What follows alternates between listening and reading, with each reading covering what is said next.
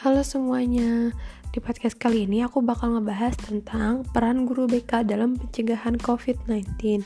Jadi ternyata guru BK itu punya peran tersendiri loh buat mencegah COVID-19 ini, yaitu salah satunya dengan cara memberikan informasi kepada siswanya mengenai COVID-19 ini. Bisa jadi mengenai hal-hal yang perlu kita lakukan agar diri kita terhindar dari si COVID-19 ini, ataupun hal-hal yang jangan kita lakukan agar kita terhindar dari si COVID-19 ini. Uh, kalau gitu, yuk kita langsung bahas aja apa sih COVID-19 itu. COVID-19 itu apa sih sebenarnya?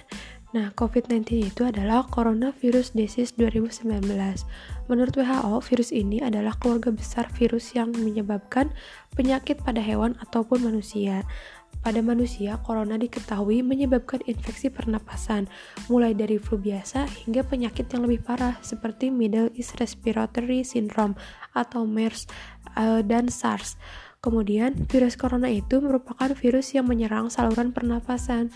Gejala timbul berat terinfeksi virus ini bisa ringan sampai berat. Gejala yang ringan itu pada umumnya seperti gejala flu, yakni demam, batuk, pilek, dan sakit tenggorokan. Sebagian kecil kasus biasanya berkembang menjadi berat dan menyebabkan infeksi paru-paru atau pneumonia. Nah, meski begitu, infeksi virus ini juga bisa juga bisa tidak menimbulkan gejala apa-apa. Kemudian, COVID-19 di Indonesia itu gimana sih kok COVID Indonesia COVID-19 ini bisa masuk ke Indonesia? Nah, pada tanggal 14 Februari tahun 2020 itu ada seorang pasien terinfeksi virus corona berdansa dengan WNA asal Jepang. Nah, jadi ada WNA asal Jepang ke Indonesia Nah, lalu berdansa dengan salah satu warga Indonesia. Nah, ternyata si WNA ini tuh uh, sudah terinfeksi virus corona tanpa kita ketahui. Kemudian pada tanggal 16 Februari 2020, nah uh, warga Indonesia ini tuh pasiennya itu terkena batuk. Kemudian pada tanggal 28 Februari 2020, orang Indonesia ini mendapatkan telepon dari temannya yang WNA Jepang tadi ya. Nah, bahwa temannya itu uh, apa sudah terinfeksi COVID-19. Kemudian pada tanggal 2 Maret 2020 orang Indonesia ini dinyatakan positif COVID-19. Kemudian gejala-gejala dari virus corona itu demam, batuk, pernapasan cepat dan tidak normal, kemudian ada dahak uh, yang kental ya, agak kuning kehijauan gitu, kemudian anggota tubuh lemas dan sinar X pada paru-paru. Um, kemudian pencegahan gimana sih agar kita tercegah dari COVID-19 ini? Yang pertama ada social distancing yaitu uh, jadi lebih ke physical distancing ya. Jadi di mana kita harus menjaga jarak antara dengan yang lainnya. Jadi uh, kalau kita berada di tempat umum kita harus menjaga jarak dengan orang lain itu paling tidak satu meter ya.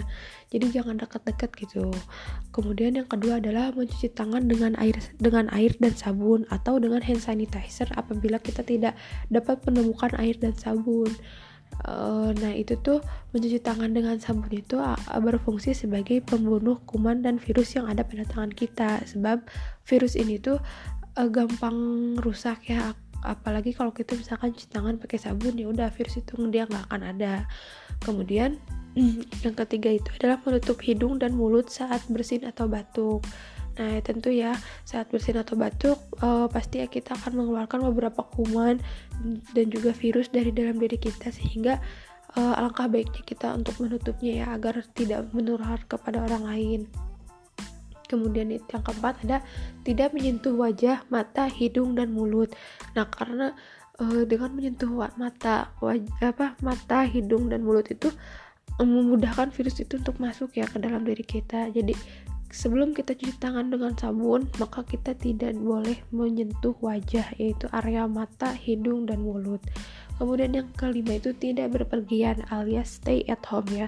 Jadi semuanya diwajibkan untuk diam berdiri di rumah, tidak dulu berkeliaran. Karena ya kita tahu ya sekarang virus itu tersebar di mana-mana di Indonesia. Sehingga dengan kita berdiam diri di rumah kita menjaga diri kita di, untuk selalu di rumah maka akan uh, mem memperkecil kemungkinan kita untuk terkena virus tersebut. Makanya kita harus diam di rumah. Uh, dan sekarang kan semuanya ada school from home ada work from home. Jadi segala aktivitas bisa kita lakukan dari rumah Nah, yang keenam itu memakai masker saat berada di tempat umum dan dalam keadaan sakit.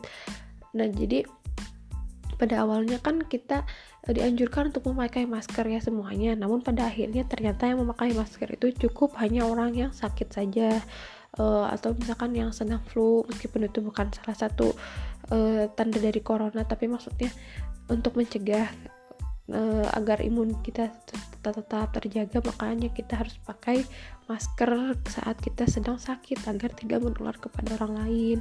Namun pada akhirnya karena banyak sekali yang terkena corona terus meningkat terus meningkat maka pada akhirnya semuanya diwajibkan memakai masker meskipun kita sedang dalam keadaan sehat juga. Yang ketujuh yaitu kita harus menjaga imunitas tubuh. Ya, bisa dengan berolahraga memakan makanan yang bervitamin menjaga asupan yang asupan gizi. Nah supaya apa sih? Soalnya uh, si COVID-19 itu dia nggak akan bisa menyerang orang yang imunnya kuat. Jadi meskipun kita terpapar oleh virus tersebut tapi ketika imun kita kuat kita tidak akan terkena penyakit tersebut. Uh, mungkin sekian ya eh, informasi mengenai COVID-19 yang bisa saya berikan. Semoga semuanya tetap sehat, tetap menjaga dirinya masing-masing, dan tetap diam di rumah. Uh, bagaimanapun, kita tidak akan bisa menghentikan virus ini tanpa uh, kerjasama dari semua orang.